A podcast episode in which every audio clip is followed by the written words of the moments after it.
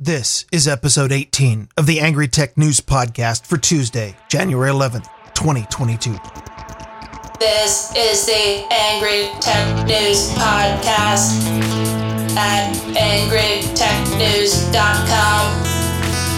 Now, your host, the Angry Programmer with a mic, Ryan Bemrose.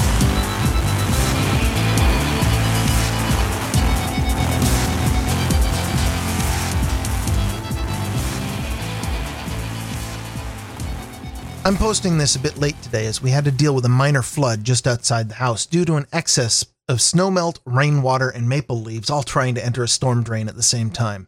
Fortunately, the flood wasn't inside, but that was a completely different story from a few years ago.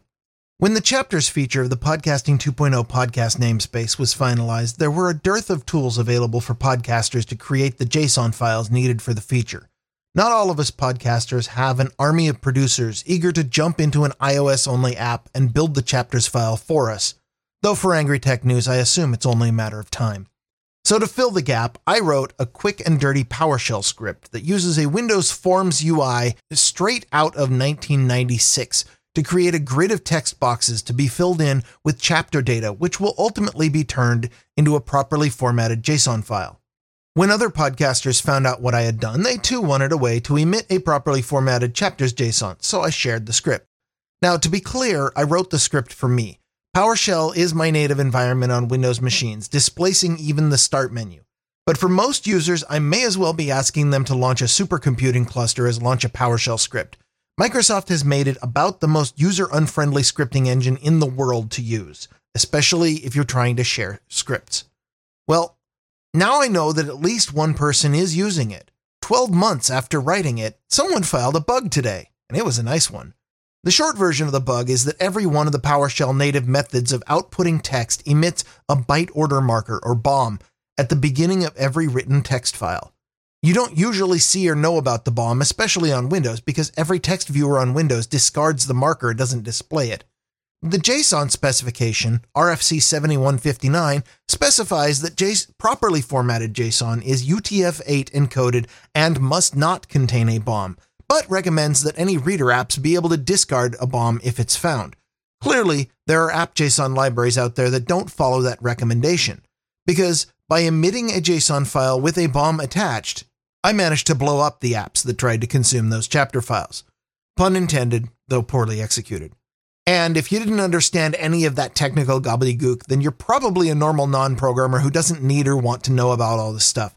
Let's just say that if you, you do use my PowerShell script, I have published a bug fix. Of course, the real fix the program needs is to scrap the whole thing and rewrite it in a language that isn't quite so resistant to being run. Maybe in another 12 months.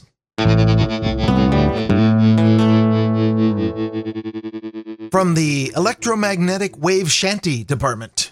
Radio Shack has hit the news again. The electronics brand name that will never die has been repurposed yet again. But first, a history lesson, because it's a transparent excuse for me to reminisce about my first computer. The original Radio Shack company was an electronics store founded in Boston in 1921.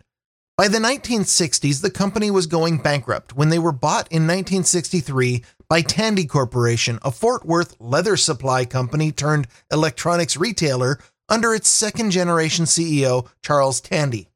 In the early 1980s, Tandy Corp entered the wild and burgeoning personal computer market with their line of IBM PC clones, the Tandy 1000 series. My first computer, purchased by my parents as a family computer in 1985, but pretty much immediately turning into my computer as the only guy who, the only family member who understood it, was a Tandy 1000 HX, a custom form factor 8086 clone with 128 kilobytes of RAM, no hard drive, 16 color TGA graphics, and not one, but two floppy disk drives labeled Drive A and Drive B. When you started the computer without a disk in the drive, it booted into MS DOS version 2.11 from a read only onboard ROM labeled Drive C. It also came with a program called Personal Deskmate, a software suite that I still think was ahead of its time, or at least amazing for its time.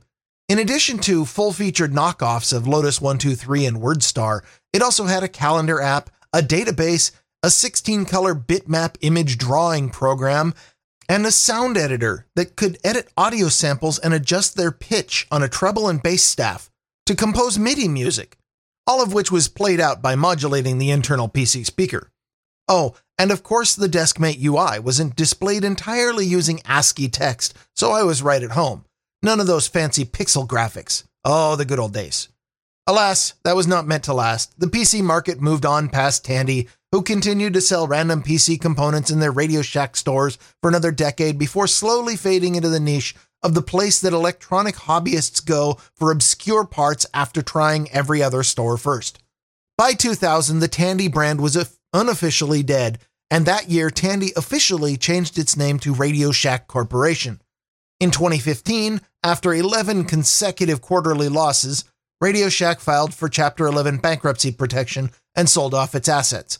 The Radio Shack brand name was sold to General Wireless IP Holdings of New York, who went bankrupt in 2017. Finally, to make a short story long, the Radio Shack name was purchased in November 2020 by Retail E-commerce Ventures of Miami, who have decided, drumroll please, to turn Radio Shack into a cryptocurrency brand.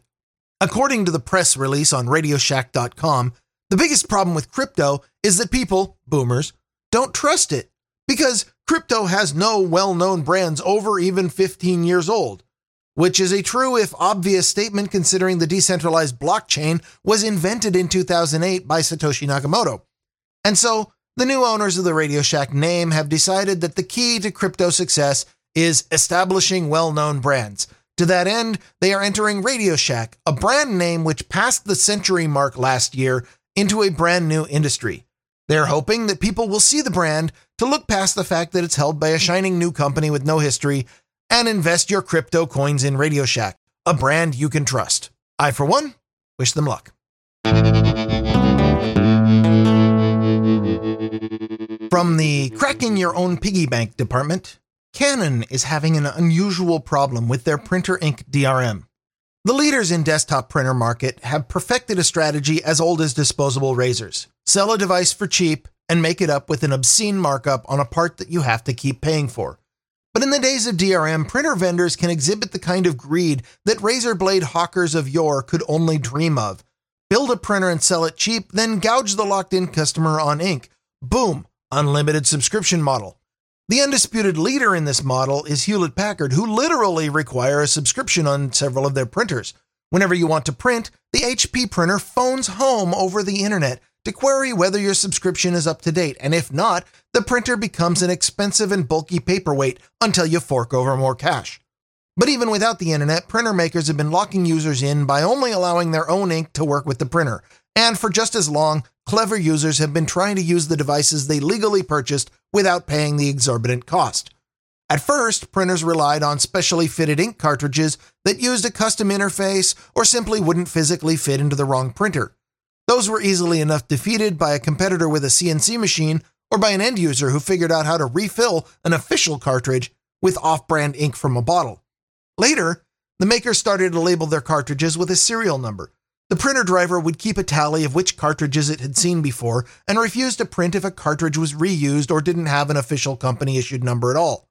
But stickers and numbers can still be spoofed at home. What they needed was a method of injecting logic into the printing process that couldn't be viably repeated by their enemies, the end user. So, modern DRM printer cartridges ship with full blown microchips in the disposable ink container with read only IDs, encryption keys, and non volatile memory. The marketing pitch for doing this is that it allows you to monitor ink levels or to track bad cartridges in the unlikely event of a recall, or some other thing that is completely orthogonal to the task of printing. But we all know the real reason is to make damn sure that if you print with their printer, you use only their ink. So this brings us back to Canon's current dilemma. The tech industry is currently suffering a microchip supply shortfall causing the price of chips to rise dramatically, well past the point where it's economically viable to waste them by putting them in disposable ink cartridges. So Canon is now shipping cartridges without chips to some customers. In order to ensure a continuous and reliable supply of consumables, we have decided to deliver consumables without semiconductor components until normal supply is restored. Included in their announcement is a set of instructions how to bypass the printer's DRM. According to Boing Boing, who translated the announcement from German, presumably where Canon is making this move, The instructions are straightforward. Disable the warnings about low ink sensors and invalid cartridges, and bypass several error messages to force the printer to print anyway. I suppose that this is even possible proves that Canon is less evil than HP, the industry leader in customer abuse. Either that or they're just not very good at it. Still, if you read German, own a Canon printer, and happen to find a copy of these instructions, and there's one linked in the show notes, you probably should save them for when microchip prices go back down. Oh, and while researching this story, I ran across an interesting article on some of the most expensive fluids when priced per gallon. Don't ask me why it's relevant, it was just stuck in my head. At nearly $3,000 per gallon, black printer ink came in at number 9 on the list, ahead of mercury, nail polish, and GHB. Roofies. Twice as expensive as human blood and 10 times as expensive as penicillin. On the plus side, printer ink is still significantly less expensive than medical grade insulin, which currently goes for 10,000 per gallon and rising. Thanks, Joe Biden. Insulin, which was first used in medicine in 1922, yeah, 100 years ago, is still somehow under patent thanks to corrupted IP laws, allowing for a level of price gouging that printer companies could only dream of. Insulin, as a life sustaining medication, also suffers from an inelastic demand curve, which means that demand doesn't really fall off as the price goes up. People will pay almost any price to get it because if they don't have it, they will die. If you run out of printer ink, on the other hand, you may not be able to print out that latest Dilbert comic, but at least you won't die. Although I'm sure there are some office workers out there who would disagree with me. From the Old News New Controversy Department. Norton 360, the all invasive security suite from Norton Lifelock, previously known as Symantec, has yet found another way to drain your precious system resources. Having worked on Windows, I'll try to spare you the bulk of my rant about how third party antivirus suites are the source of more system instability, degraded performance, and race condition bugs than the malware against which they ostensibly defend. Yes, antivirus was critically important in the early days of Windows 98 and XP when the operating system was wide open to malware and had no security solution of its own. Windows of that era was built when Bill Gates was still in denial about this whole internet thing, and the local network was a benign and trustworthy place. Windows 2000 even had a service, on by default, of course, that would allow anyone on the network to send a packet that would remotely pop up a dialog box over the top of whatever you were doing on your desktop. That anybody could possibly abuse such a service was unthinkable to the naive designers of those operating systems. Oh, simpler times. But as the years moved on, Windows got more secure and more complicated. Microsoft listened to their corporate customers, the only users whose opinion they care about, and those customers wanted more security. As Windows got more and more difficult to infiltrate, third party antivirus, which, due to limitations in the official API, had to install themselves via the same type of kernel hooks used by rootkits and viruses, got more and more invasive, less and less useful, and caused so many adverse side effects in the operating system they should be listed in VAERS. Suffice it to say, third party antivirus is a technical solution to a situation that started as a small but real problem and then got blown out of proportion by an extensive marketing campaign of fear, propaganda, doubt, and blind panic driven by greedy corporations and willfully ignorant end users. Not unlike another product rolled out in the last 12 months and pushed hard, I might add. So, yeah, I know I'm going to get pushback for this opinion by people who have years of cultish adherence to their chosen antivirus deity. But for security under Windows, I still maintain all you really need is up to date Windows Defender, a moderately secure firewall and browser settings, and a modicum of self control to keep from clicking on every email attachment that pops into your spam box. Okay, that rant out of the way. Norton 360 announced last year a new feature called Norton Crypto, which, as you can probably guess by the name, allows the software to mine cryptocurrency using your machine's resources. This neatly solves the problem, as Norton sees it, that even after the suite has done its 23rd full system hard drive thrash of the day, there are often still CPU and memory resources available to the end user. A terrible situation that must be remedied. Okay, yeah, enough with the thick sarcasm. Norton Crypto rolled out quietly last July as an opt in only service. If you want to hear my take on it last June, listen to episode 165 of Grumpy Old Bens, in which my co host Darren O'Neill introduced the story, and I completely failed to grasp its importance. The feature started receiving attention this week when Boing Boing co founder Cory Doctorow tweeted about it, apparently having just noticed, causing the expected panicked freakouts on social media and in security circles. As with any social media mass panic, there's a lot of FUD around the feature. Many people are claiming that Norton Crypto is on by default, a claim that I could not verify and that Norton Lifelock denies. According to their FAQ, the feature must be explicitly enabled and can be disabled through their dashboard. Although the Norton support forums have multiple user reports that the service can't be disabled once enabled, or that it reinstalls itself after being uninstalled. But even going only by the feature's FAQ and statements the company has made, there is plenty to be concerned about. Which cryptocurrencies are currently supported by Norton Crypto? Norton Crypto supports Ethereum crypto mining. Will I be able to adjust the settings thresholds or will Norton decide that? For now, Norton will manage the settings. So once you turn it on, it decides how to manage your precious resources. Yay! Do I need an Ethereum wallet to mine with Norton Crypto or will Norton create one? Norton creates a secure digital Ethereum wallet for each user. The key to the wallet is encrypted and stored securely in the cloud because we all know that everything in the cloud is automatically secure. Oh, and you thought you'd be able to deposit that Ethereum into your Olden wallet? Yeah, hold on to your hats. What platforms can I transfer the crypto to?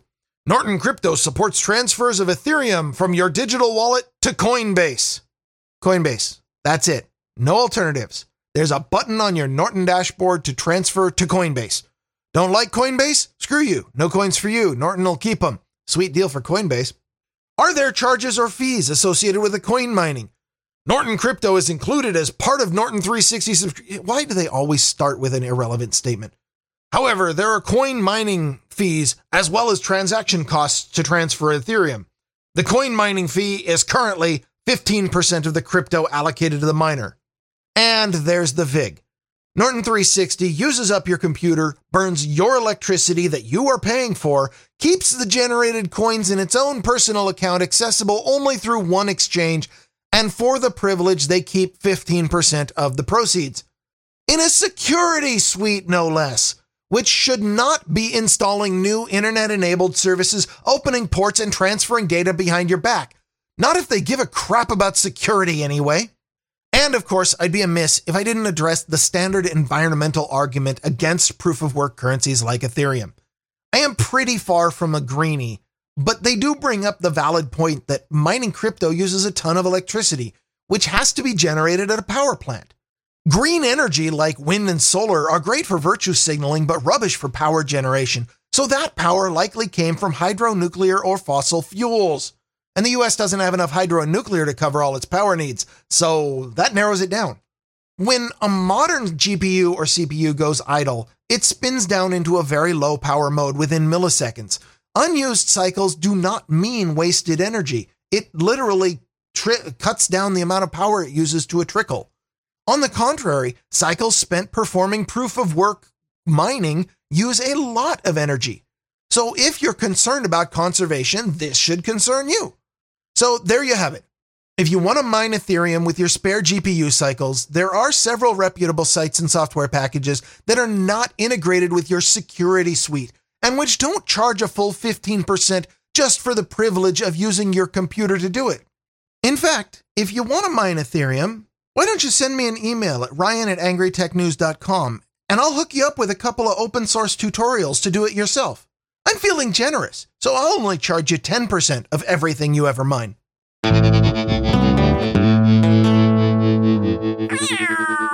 Thank you to Brennan Kidwell and Raymond Zorger for producing this episode of Angry Tech News.